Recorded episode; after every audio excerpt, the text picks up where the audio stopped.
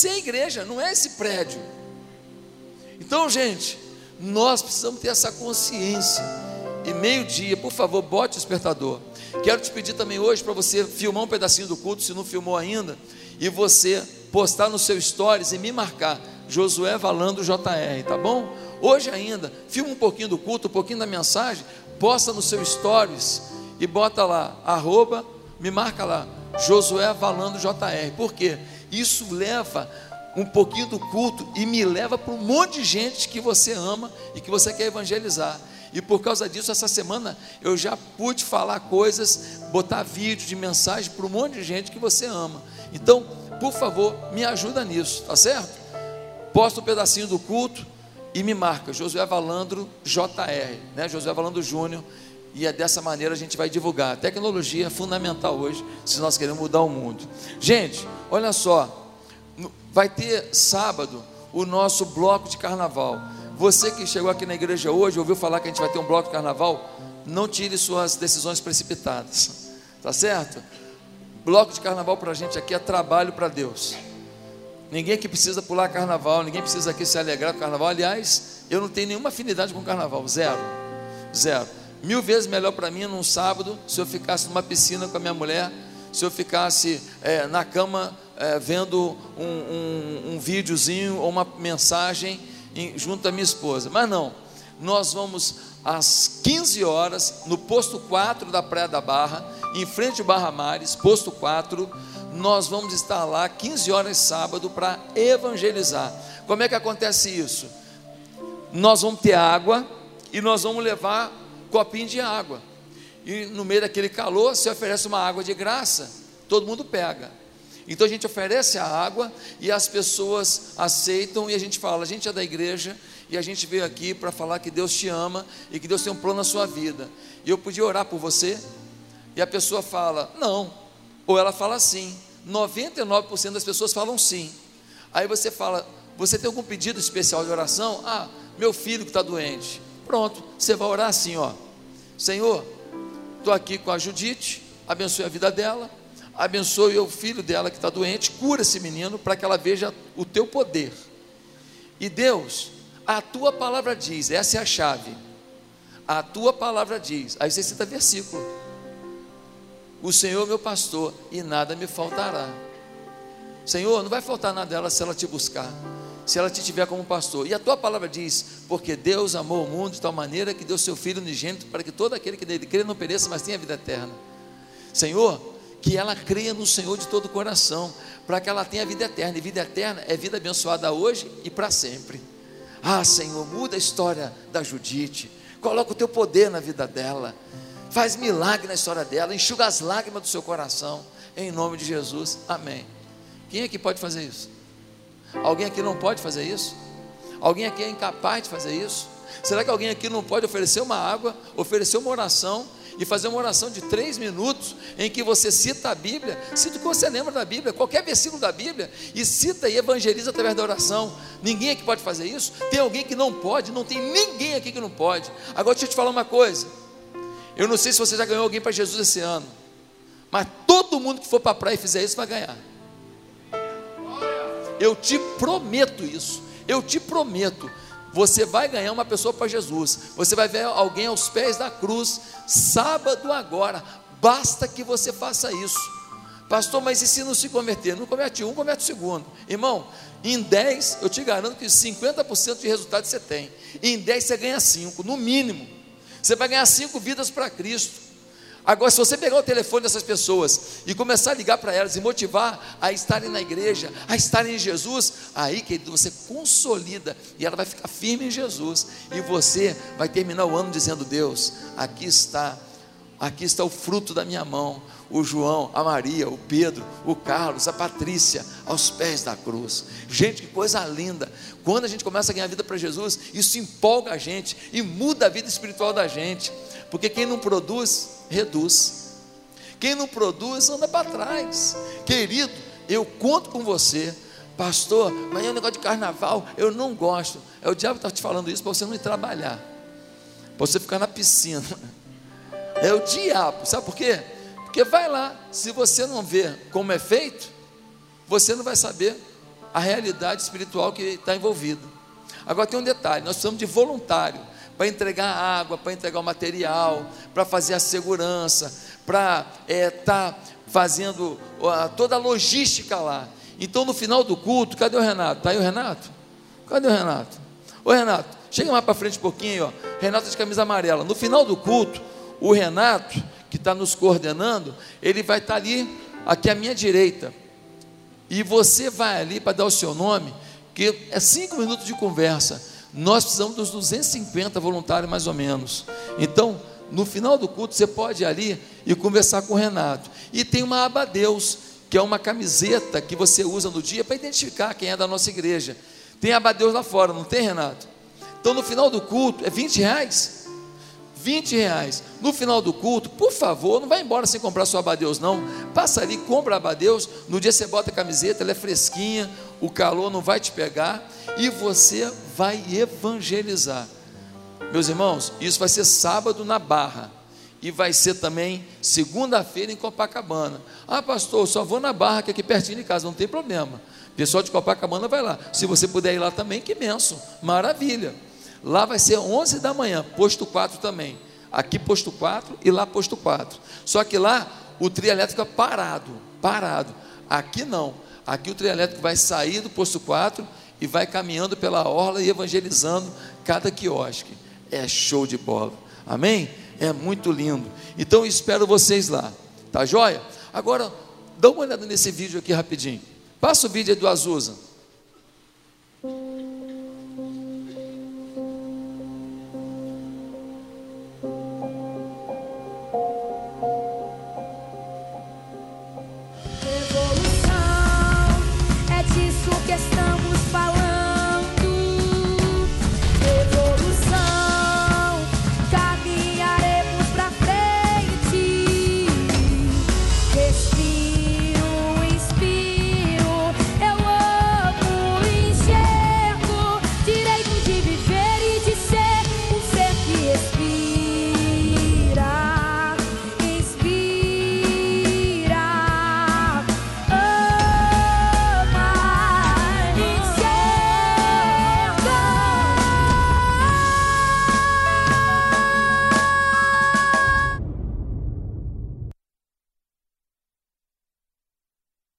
Espetáculo, Rua Azusa, é um espetáculo fantástico que fala sobre a história do avivamento da Rua Azusa e mostra também a questão racial que estava envolvida nisso.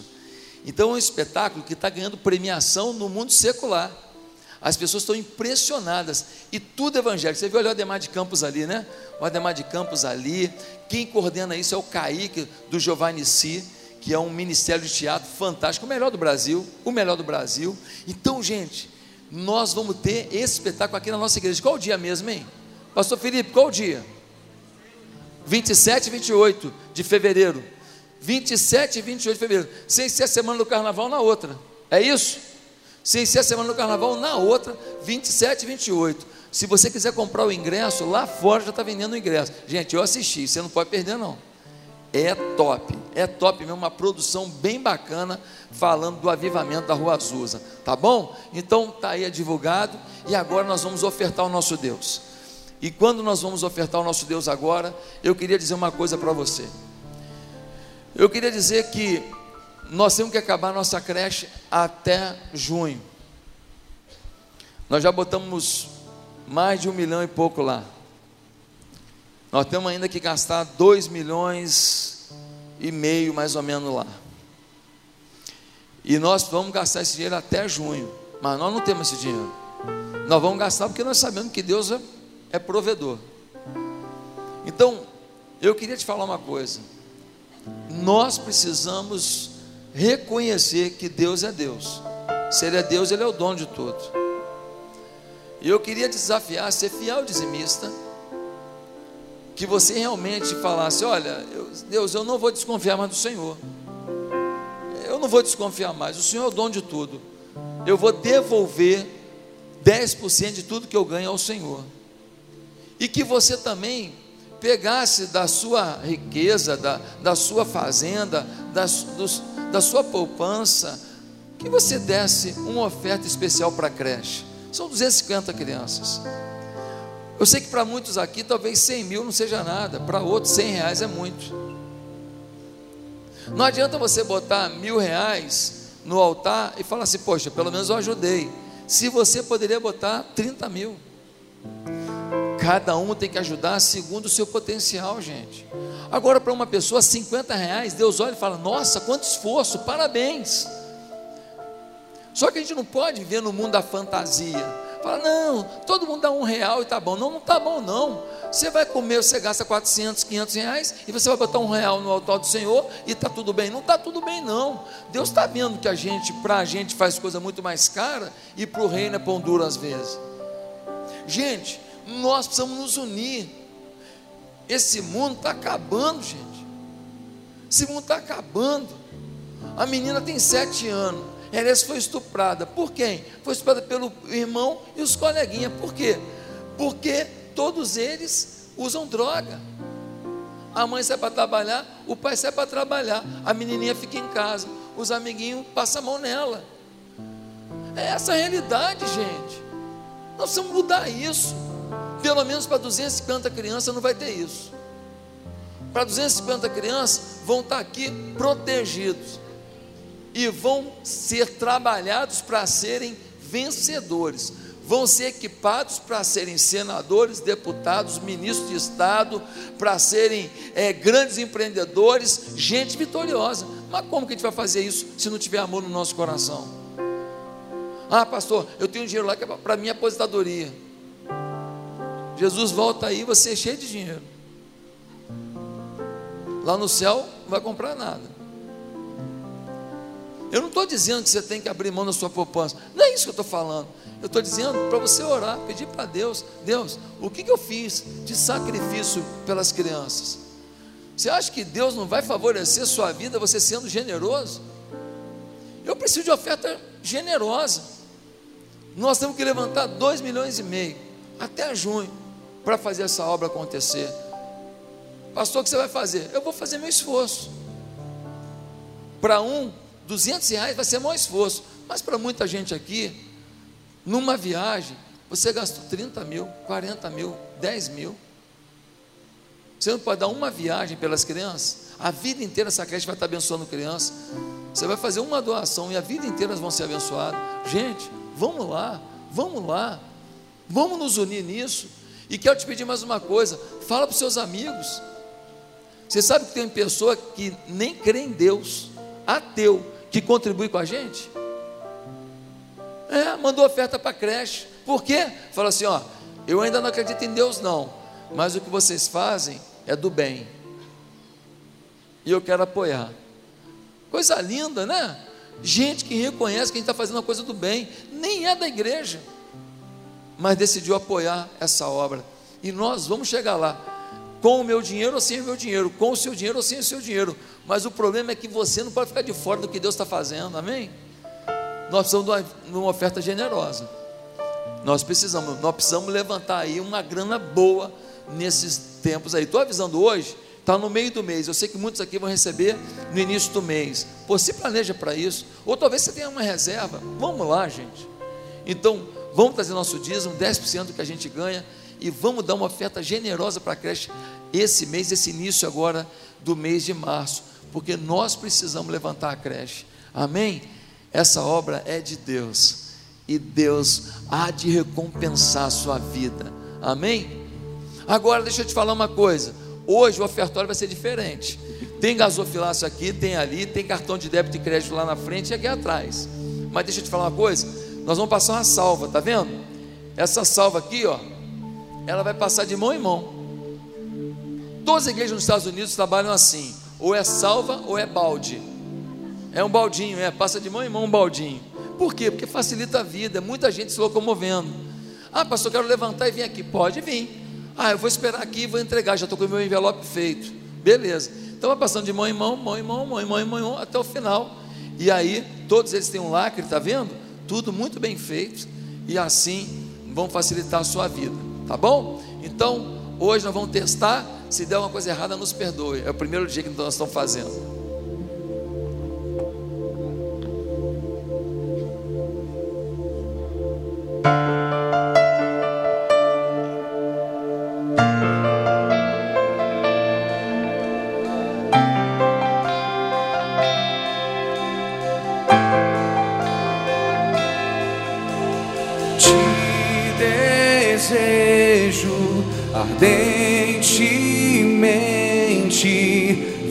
Incendiar, vem me incendiar, Santo Espírito, te desejo, a mente, mente, vem me incendiar, vem me incendiar, Santo Espírito, o fogo arderá sempre no altar, e esse fogo não se apagará.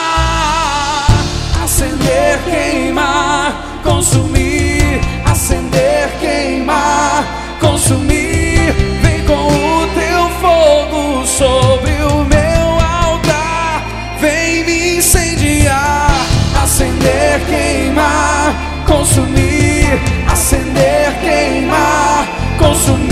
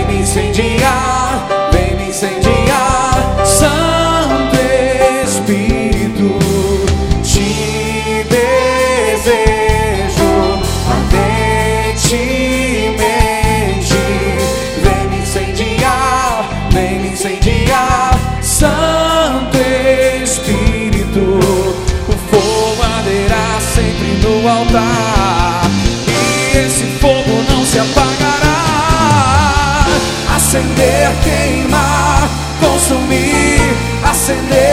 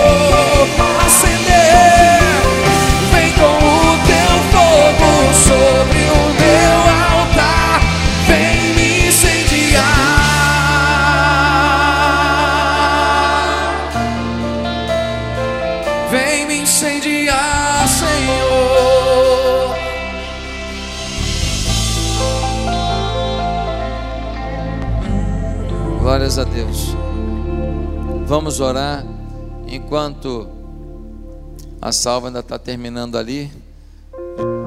Já passou por todo lugar? Não. E aí deu muito enrolado ou deu certo? Foi tranquilo? Bem, primeira vez, mas está chegando lá. Queridos, vamos orar. Vamos pedir a sabedoria de Deus. O Senhor nos dá sabedoria para usar esses recursos. São missões que dependem disso, são obras sociais, são carentes, são vidas. E nós precisamos, Deus, pedir a multiplicação a 100 por um sobre a vida de cada pessoa que tem contribuído com a tua obra. Multiplica, Deus. Multiplica em alegria, em paz. Multiplica em restauração de família. Multiplica financeiramente. Abre as comportas dos céus sobre essas pessoas. Pelo nome de Jesus nós oramos. Amém, Senhor. Amém. Podem levar. Queridos, nós vamos pensar hoje sobre um tema muito importante.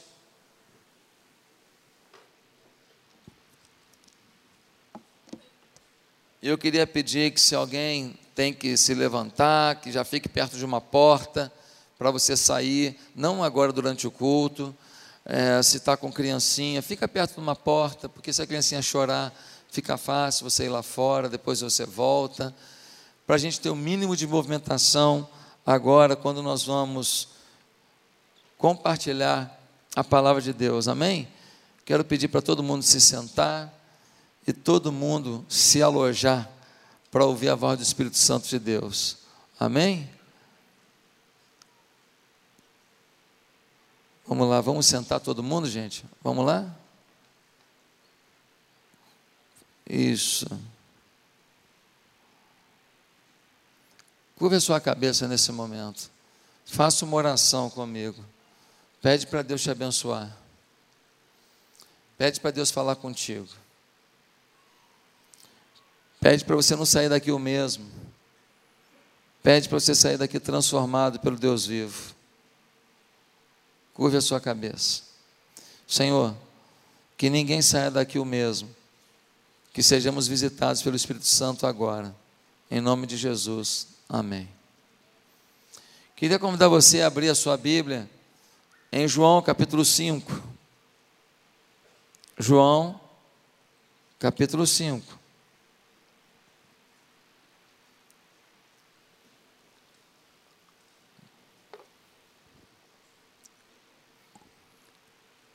Esta história é muito interessante, traz muitas lições.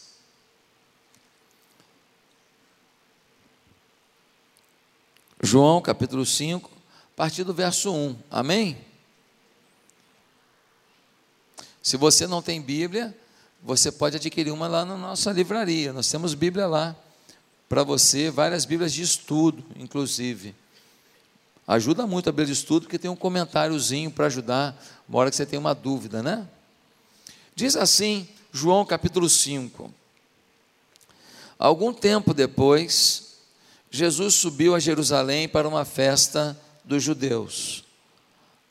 Há em Jerusalém, perto da porta das ovelhas, um tanque que em aramaico é chamado Betesda, tendo cinco entradas em volta. Ali costumava ficar grande número de pessoas doentes e inválidas cegos, mancos e paralíticos. Eles esperavam um movimento nas águas. De vez em quando, descia um anjo do Senhor e agitava as águas. O primeiro que entrasse no tanque, depois de agitadas as águas, era curado de qualquer doença que tivesse.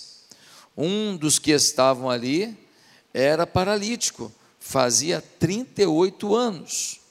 Quando o viu deitado e soube que ele vivia naquele estado durante tanto tempo, Jesus lhe perguntou: Você quer ser curado?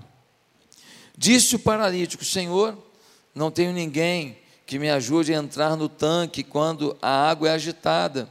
Enquanto estou tentando entrar, outro chega antes de mim. Então Jesus lhe disse: Levante-se Pegue a sua maca e ande. E imediatamente o homem ficou curado, pegou a maca e começou a andar. Isso aconteceu num sábado, e por essa razão os judeus disseram ao homem que havia sido curado: Hoje é sábado, não é permitido carregar a maca. Mas ele respondeu: O homem que me curou me disse: Pegue a sua maca e ande. Então lhe perguntaram: Quem é esse homem que lhe mandou pegar a maca e andar? O homem que fora curado não tinha ideia de quem era ele, pois Jesus havia desaparecido no meio da multidão. Mais tarde, Jesus o encontrou no templo e lhe disse: Olhe, você está curado, não volte a pecar, para que algo pior não lhe aconteça. O homem foi contar aos judeus que fora Jesus quem o tinha curado. Dá uma olhada nessa situação. Um homem paralítico, ele se aloja num tanque chamado Tanque de Betesda, que fica perto da Porta das Ovelhas. Porta das Ovelhas é uma das portas de entrada para a cidade velha de Jerusalém. Próxima a essa porta tem um tanque. É um tanque que vai daqui naquela parede lá. Ó. Tem uma piscina aqui, desce mais uma piscina, são algumas galerias de piscina. Todo esse tanque é chamado de tanque de Betesda, ele está lá até hoje. Se você for comigo em setembro até Jerusalém, você vai pisar nesse tanque. E eu vou ministrar uma palavra lá nesse tanque para você. Né? Se Deus te abençoar com essa viagem, estaremos juntos. Então, gente, olha só a situação. Quando uma pessoa vinha de viagem, ela chegava suada? Muito. Ela chegava empoeirada? Demais. Ela chegava, talvez, carregando bactérias, vírus. Então, esses tanques na entrada da cidade eram estratégicos para quando a pessoa chegasse na cidade, passar e tomar um banho. Então a pessoa tomava um banho naquele tanque e já entrava na cidade purificada, limpa, com roupas lavadas, com o corpo lavado, e dessa maneira não se propagariam certas doenças.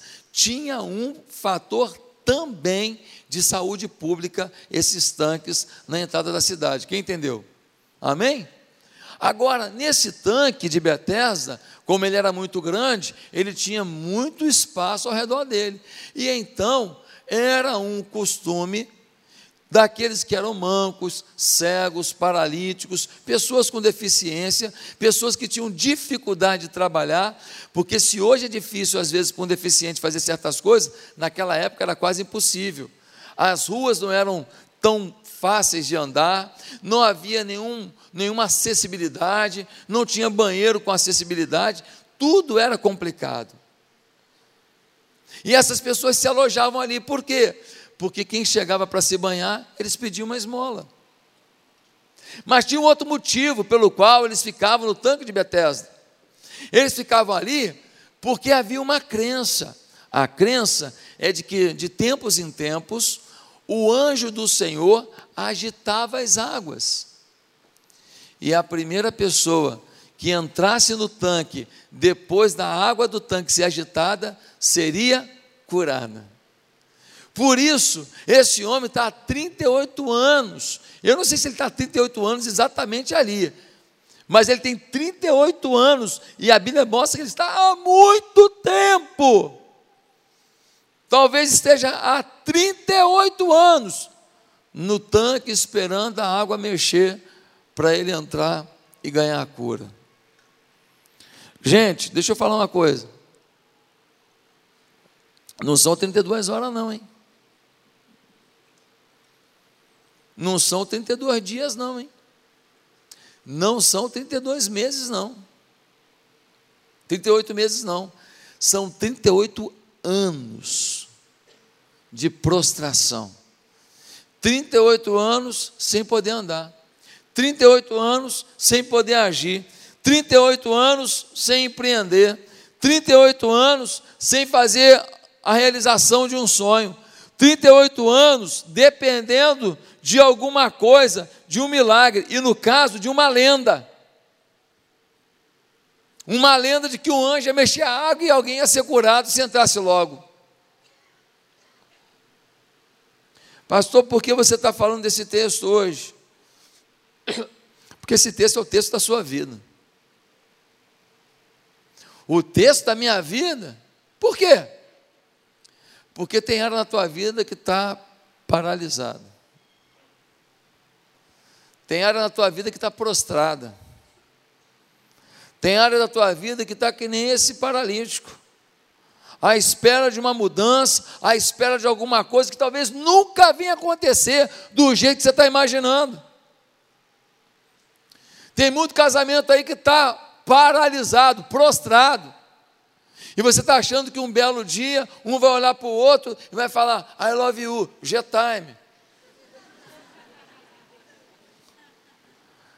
Pronto, em inglês, em francês, em alemão, em mandarim, vocês vão falar eu te amo e pronto, tudo vai recomeçar. Ei, aonde você está com a cabeça? Seu casamento está paralisado, talvez há cinco anos, oito anos, e nós não podemos aceitar mais isso. Talvez sua vida financeira está prostrada.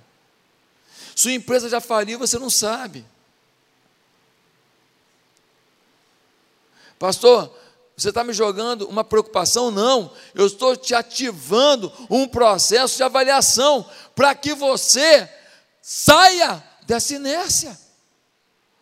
Nós temos um Deus criativo. Dá uma olhada nas cores das penas dos pássaros. Dá uma olhada na variedade de plantas nas tonalidades. Nós temos um Deus criativo, um Deus empreendedor, um Deus cheio de amor, um Deus que gosta de fazer coisas novas, empreendedor, um Deus apaixonado. Ele não quer te ver prostrado. Ele não quer te ver sem agir. Ele não quer te ver sem sonhos, sem realizações, sem expectativas, sem projetos. Ele não quer te ver assim, porque Ele não é assim. E nós somos feitos à imagem e semelhança dele. Se Deus é um Deus criativo, apaixonado, empolgado, empreendedor, e nós somos feitos à sua imagem e semelhança, nós temos que ser assim. Agora, muitos aqui estão paralisados na sua vida financeira. Você não sabe ainda, mas esse essa mudança que você está esperando, em que você vai pagar umas contas, porque vai surgir um dinheiro extra, esse dinheiro não vai surgir, você não vai pagar a conta. Se você não der uma guinada nesse negócio agora, você vai quebrar. Ah, não, mas eu estou eu, eu acostumado com isso. Eu acho que Deus bota uns para ter dinheiro, outros para ser pobre. Ei, que papo é esse de falar que Deus te mandou ser pobre? Se Deus quiser que você seja pobre, o problema é dele, você tem que lutar para ser rico. Como assim rico? É, ter o suficiente para você e para dar para alguém. Rico para mim é isso. Rico para mim é você ter condição de ter, para não faltar nada aos seus e ainda ajudar alguém que ainda não tem condição de andar sozinho. Quem está me entendendo? Agora, você acha que Deus não quer que você tenha uma vida suprida e não tenha uma vida para ajudar alguém que precisa? Você acha que Deus quer isso? Não, eu quero você se ferrando e ainda sem ajudar ninguém. Eu não estou aqui para profetizar teologia da prosperidade, mas por favor, vamos parar também de ter uma aceitação de que todas as frustrações da vida, perdas da vida e pobreza da vida é porque Deus quis. Muitas coisas Deus não quis, você que deixou. Você que planejou.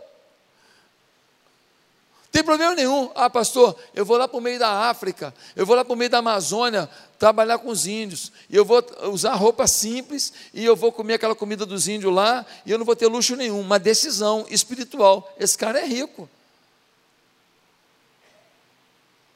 Agora, pastor, eu vou morar no meio dos índios lá, estou triste demais, mas é o único lugar que eu tenho dinheiro para pagar um aluguel. Porque na selva os macacos deixaram morar de graça. Pelo amor de Deus, mano. Deus quer que você avance. A história desse homem não pode se repetir. 38 anos. Quantos anos teu casamento está parado? Quantos anos o teu relacionamento com o teu filho está parado? Quantos anos tua empresa está parada? Quantos anos teus sonhos estão parados? Quantos anos você está paralisado? Deus te manda um recado hoje. E o recado é: você tem que andar. Agora, o que o impede de andar? Primeiro, sua vida não vai andar se você se acostumar a conviver com gente prostrada. Sua vida não vai andar se você se acostumar a andar, a ficar, conviver com gente prostrada. Dá uma olhada no versículo 3. No versículo 3 diz assim: ali costumava ficar grande número de pessoas doentes e inválidas, cegos, mancos e paralíticos. O cara olhava para o lado e falava: Eu estou paralisado, mas o fulano também está. Está tudo bem. Eu não estou empreendendo nada, mas o outro também não está. E nós somos iguais. Eu estou aqui choramingando, ele também choraminga. Nós estamos aqui no mesmo barco. Então, você acaba aceitando como natural um contexto de vida, porque você olha para o lado e vê gente da mesma condição. Ei, para de conviver com gente prostrada. Se você ficar o tempo inteiro andando com gente que decidiu ser aleijado na alma, cego na alma e feio, é problema teu. Deus quer que você se embeleze, sonhe e vá para frente. E tenha uma dinâmica de vida empreendedora, sonhadora. Porque se a gente não estiver sonhando, para que Deus a nossa vida? Nosso Deus é o Deus das realizações, é o Deus dos milagres, ou não é? Meus amados irmãos, nós precisamos mudar esse pensamento. Às vezes na igreja, você anda com o, o, o Zé Sonolência. O Zé Sonolência. Ah, não sei se vai dar. Ah, isso não dá certo não. E o amigo meu tentou, perdeu tudo. Ah, pelo amor de Deus. Quem não arrisca nunca vai ter a alegria de uma conquista impressionante. Ué, a hora perde, a hora perde, dá a volta por cima. Eu morava em Marechal Hermes. Marechal, na época que eu era garoto, década de 70, iníciozinho da década de 80, era um lugar onde quase ninguém viajava para o exterior, a não ser que fosse funcionário da FAB e fizesse, fizesse algum tipo de viagem assim. Mas eu não conhecia na minha infância ninguém que tinha ido aos Estados Unidos. Hoje eu não sei como é que está, deve ter mudado, mas naquela época não tinha. Aí meu pai foi pastorear na Ilha do Governador. Cheguei na Ilha do Governador em 84. Quem morava na ilha? tudo quanto é piloto de avião da Varig, da VASP, Transbrasil, comissário de bordo, engenheiro de bordo, tudo morava na ilha. Aí eu comecei a ir na casa das pessoas, ah, que bonitinho, ah, isso aqui é de Copenhague. Ah, ô, ô, ô, José Júnior, prova aqui. O que, que é isso aí? Ah, isso aqui é um refrigerante que eu trouxe de Paris. Ah, isso aqui, ah, isso aqui eu trouxe de Amsterdã. Ah, essas fotos minhas aqui, ó, é na neve. Eu estava aqui na Noruega. Ô, gente, eu falei, epa, existe esse negócio mesmo?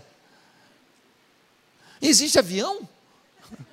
Eu só sabia, conhecia os aviões da, lá da, da, da FAB, né? Que descia ali no, no Campos Afonso. Gente, eu tinha 14 anos e um mundo novo se abriu para mim, quem está me entendendo?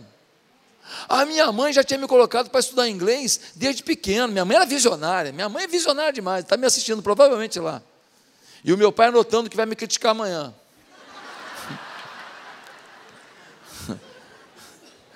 e aí, a minha mãe tinha me colocado para estudar inglês. Naquele momento, não era mais porque minha mãe me botou. Agora eu entendi que eu tenho que falar inglês. Quando eu vi que existia tanta coisa no mundo para conhecer, eu falei: opa, eu vou ter que ganhar dinheiro. E se o meu emprego me der um, um salário desse tamanho, e para fazer essas viagens o meu salário não vai dar, eu vou ter que ganhar algum dinheiro extra. Irmãos, quanto dinheiro extra eu fiz? Por exemplo, eu trabalhava numa multinacional americana e eu trabalhava de terno e gravata. Ah. Mas aí, um baiano, amigo meu, Valdez, deve estar me assistindo também. O Valdez apareceu, ele veio da Bahia e trouxe umas latas de mel. Mel do meio da mata, mel silvestre. Aí eu, pô, esse negócio que dá um dinheiro, cara. O que, que eu fiz? Peguei uns copinhos de café, levei lá para a empresa, levei com uma garrafinha de mel. Aí botei um pouquinho, depois, toma aí, prova aí, prova aí. Aí o cara, dá mais um pouquinho, não, um pouquinho não, meu irmão, só uma dose só. Para todo mundo, para ficar com gostinho de quero mais. Resultado, distribuí mel para a empresa inteira. Meu irmão, vendi centenas de litros de mel. Botava na mala do carro, o carro chegava a ficar assim, ó de tanta garrafa de mel. E eu ganhava um dinheiro, ia para o trabalho mesmo, já tem que ir mesmo. Levava na mala do carro e vendia mel. Um dia eu vi um irmão vendendo biscoito amanteigado. Falei, pô, gostoso, goiabinha, doce de leite. Opa! Falei, pô, acho que dá para ganhar um dinheiro nesse negócio aqui. Por quê? Meu salário não era bom? Era ótimo. Mas qual o problema de ganhar um extra? Eu passei em alguns colégios, falei, cara, eu tenho um biscoito amanteigado aí que é campeão mundial. Ah, mas eu já tenho um fornecedor. Não, meu irmão, eu vou deixar aqui com você consignado. Duvido que o meu biscoito não vai ganhar do que você tem aí. O seu é ruim. Eu já provei o seu, é ruim. Não, consignado tudo bem. Resultado, sexta-feira eu saí com o meu carro mais cedo para ir para o trabalho. E eu passava nos colégios e falava: e aí, vendeu? Vendi. Entregava mercadoria, pegava o dinheiro, toda sexta-feira recolhia dinheiro, entregava mercadoria. Fiquei fazendo isso alguns meses. Qual é o pecado nisso? Por quê? Porque eu tinha agora uma visão ampliada. Eu agora estou convivendo com gente que vê o mundo, que me mostra que a religiosidade é diferente, que a cultura é diferente, que a língua é diferente, que os princípios são diferentes, que a forma de lidar com o dinheiro é diferente. E eu estava querendo me preparar para lidar com o mundo, poder ir mais longe, vencer. Eu sabia, a partir desse momento, que eu também ia ter que economizar dinheiro. Porque se eu quisesse realizar alguma coisa, conhecer um pouco mais desse mundo, eu ia ter que ter dinheiro. Então eu ia ter que ganhar e não gastar tudo. Ah, mas os caras estão indo e estão comendo fora todo dia. Eu não. Pode até pão duro, chame do que quiser. Quando eu estiver viajando, você fica aí olhando, miserável.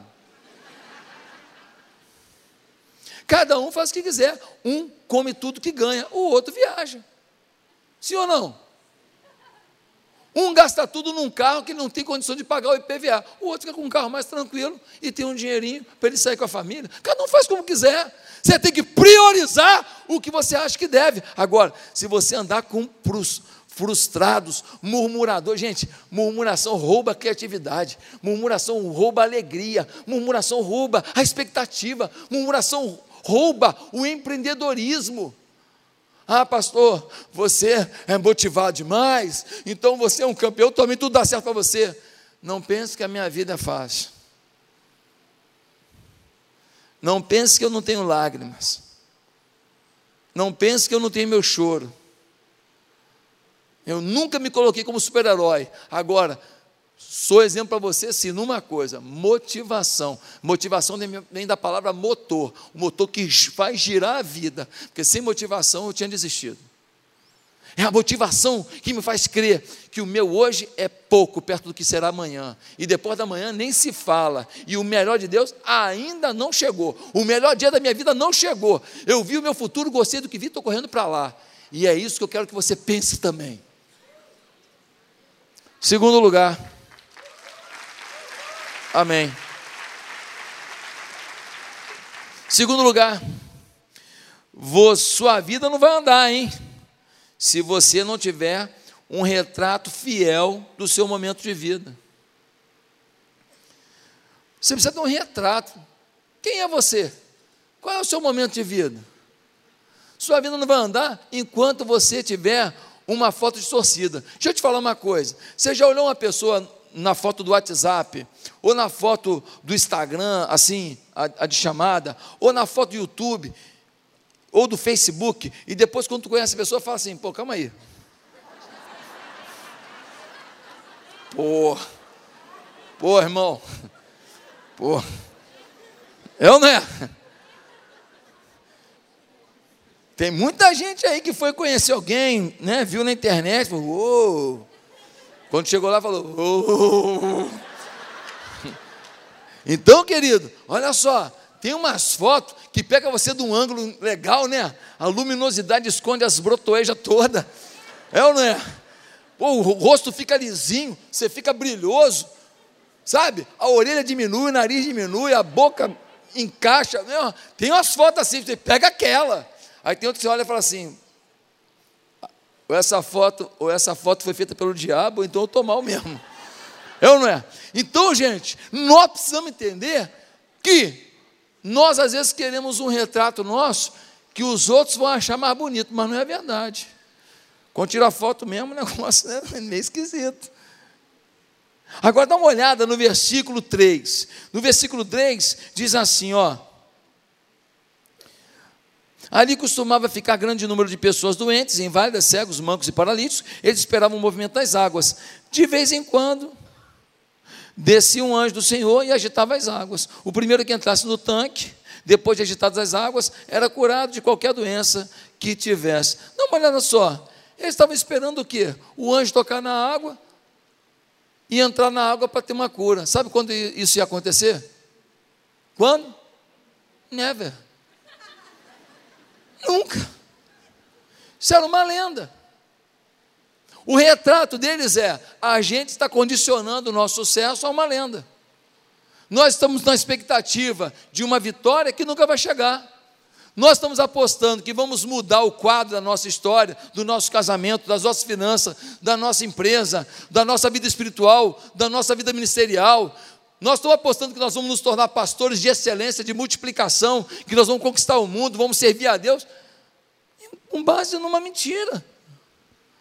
Com base numa mentira. O retrato aqui está desfocado. Tem gente que bebe praticamente todo dia e não se acha alcoólatra.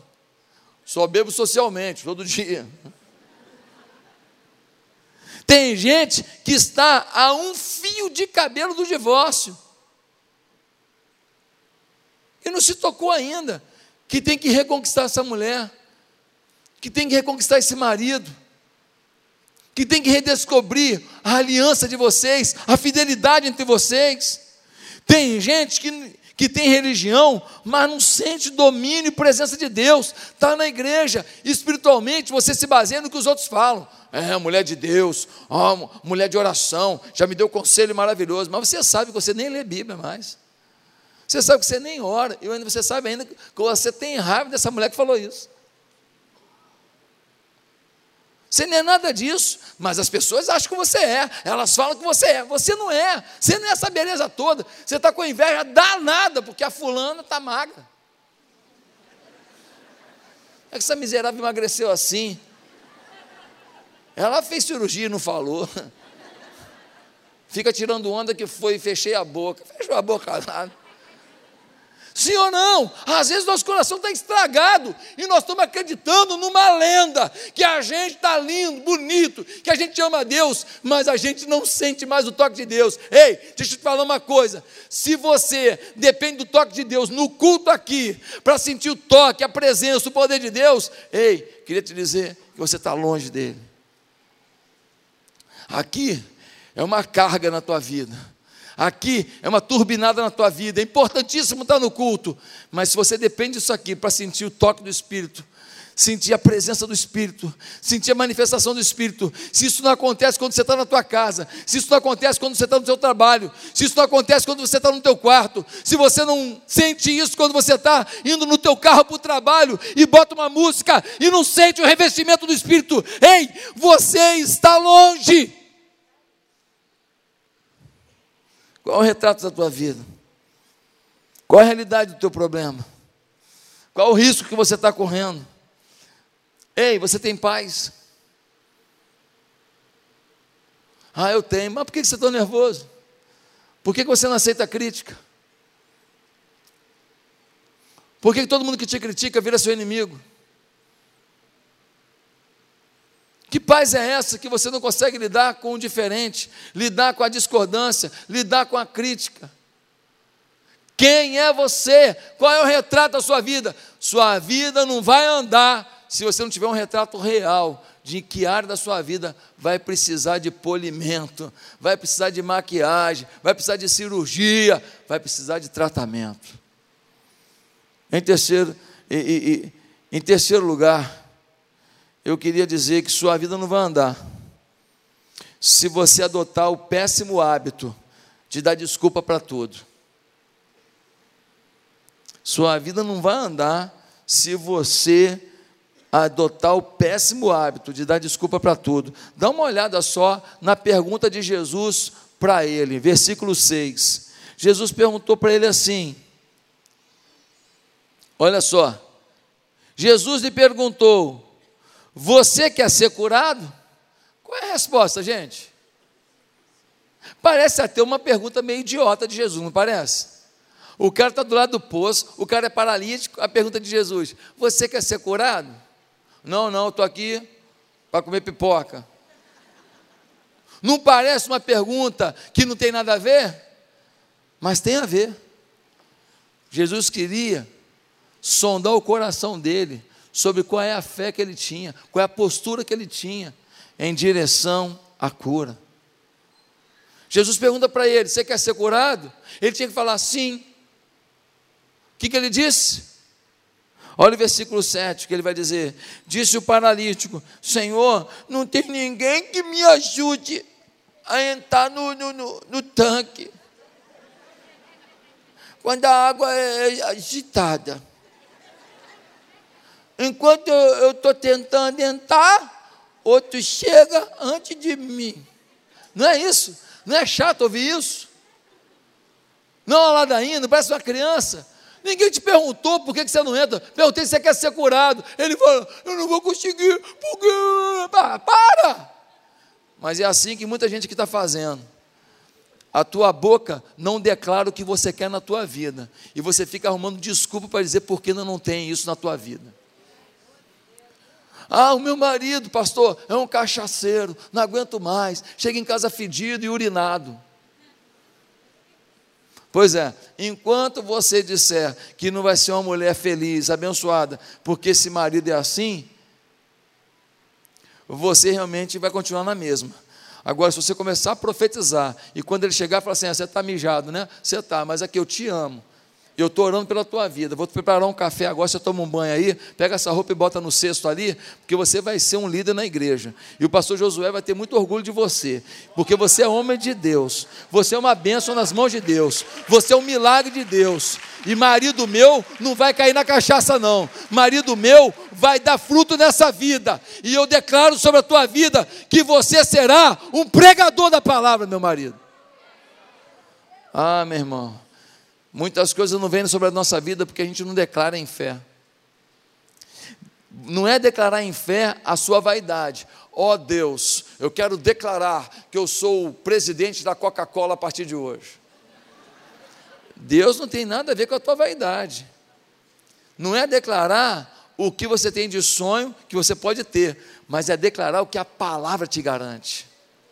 Tudo que você declarar que a palavra te garante, ei, Tome posse disso. Declare que no mundo espiritual já é uma realidade. No mundo espiritual já foi decretado. É questão de tempo isso se materializar diante dos seus olhos. Olhe para a sua empresa e profetize. Olhe para a sua família e profetize. Olhe para a sua vida e profetize. Olhe para os seus filhos e profetize. Eles não vão se perder. Eles não vão o nosso Deus vai agir, o milagre do Senhor vai se manifestar, Deus virá com glória sobre nossas vidas. Temos que crer, temos que crer e declarar. Com a boca se confessa para a salvação, com a boca se confessa, se confessa para a vitória.